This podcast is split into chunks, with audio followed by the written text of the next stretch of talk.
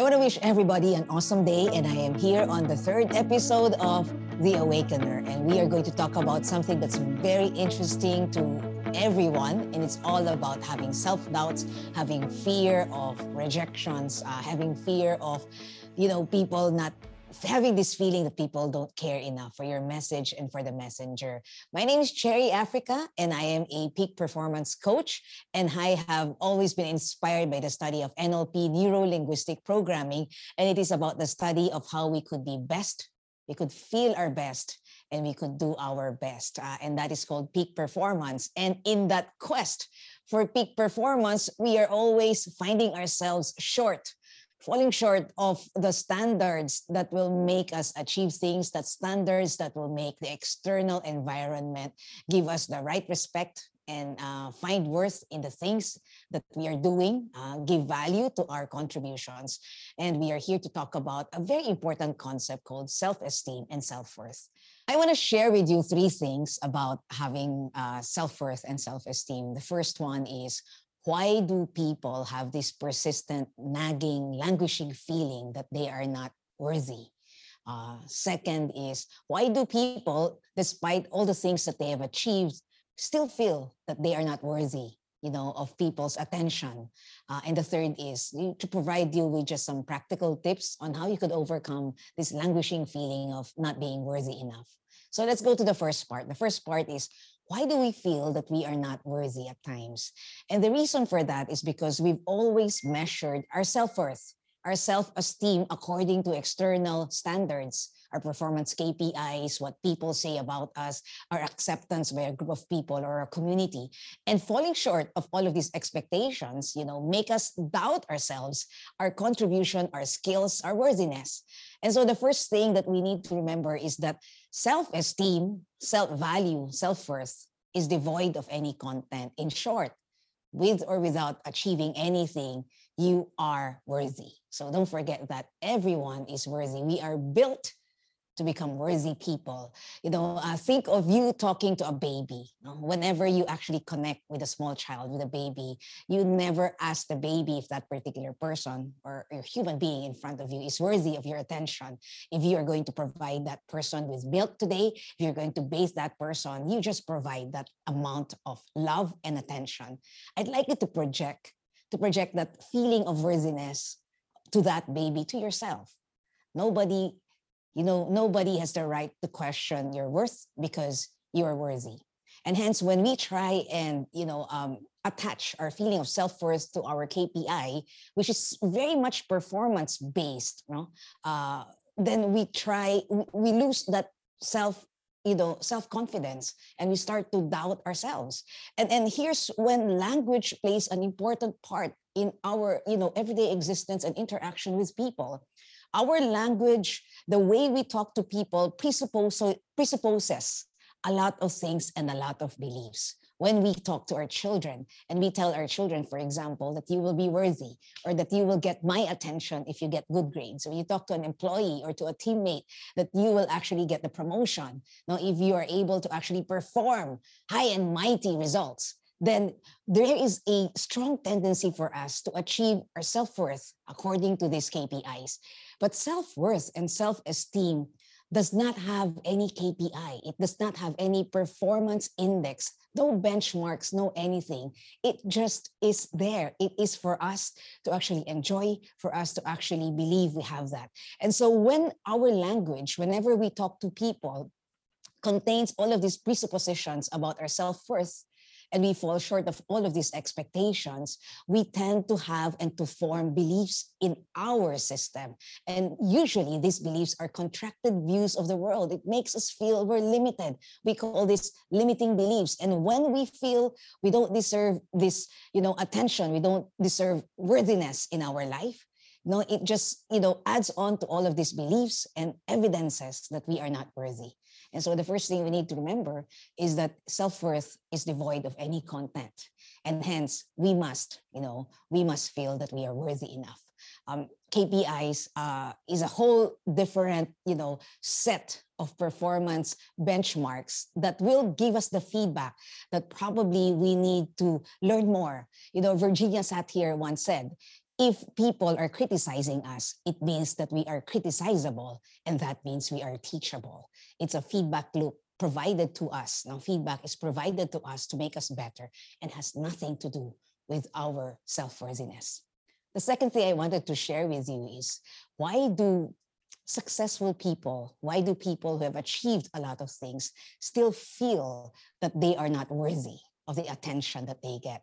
You even people, successful people like Albert Einstein have felt, you know, a sense of unworthiness. We call this the imposter syndrome. When people who are there, you know, who are achieving so many things still feel that they are not enough. You know, that, you know, this spotlight, this attention that we pine for and we yearn for as human beings. We want this. It's aspirational to us. But the moment we get into that spotlight, it is oppressive. We have a tendency to have this invisible feeling that perhaps we are not worth it, that perhaps all the attention we get just makes us feel like we're fraud. We are actually, you know, not being genuine and true to ourselves. That one day people will find out we are not good enough and we are not worthy. Why do successful people still have this feeling of unworthiness? And the reason behind that is because, you know, we have at the end of the day, you know, our greatest fear is the fear that the moment we have achieved something significant in our life, that no one cares for our message and for the messenger who is us.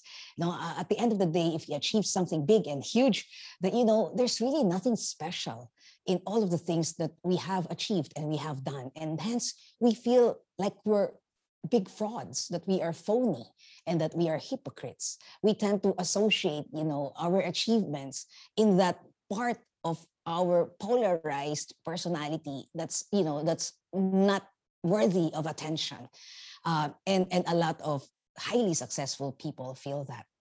Uh, and, and so the third part of, of my message today is how can we then overcome this feeling of self-doubt, you know, the feeling, this languishing feeling that we are not worthy of all the attention, of all the respect of people. So I'll, I'll share with you some practical tips uh, in order to overcome that. I, I think the first tip that I'd like to share is our, you know, our tendency, this nagging tendency to compare ourselves with other people. I think, you know, when you find yourself in that space, when you tend to compare yourself, you've got to actually just pause for a while and talk to yourself. Increase the volume of that inner chatter that tells you, stop it, stop it. Know, when you compare yourselves with other people, two things happen. You find people who are less worthy than you.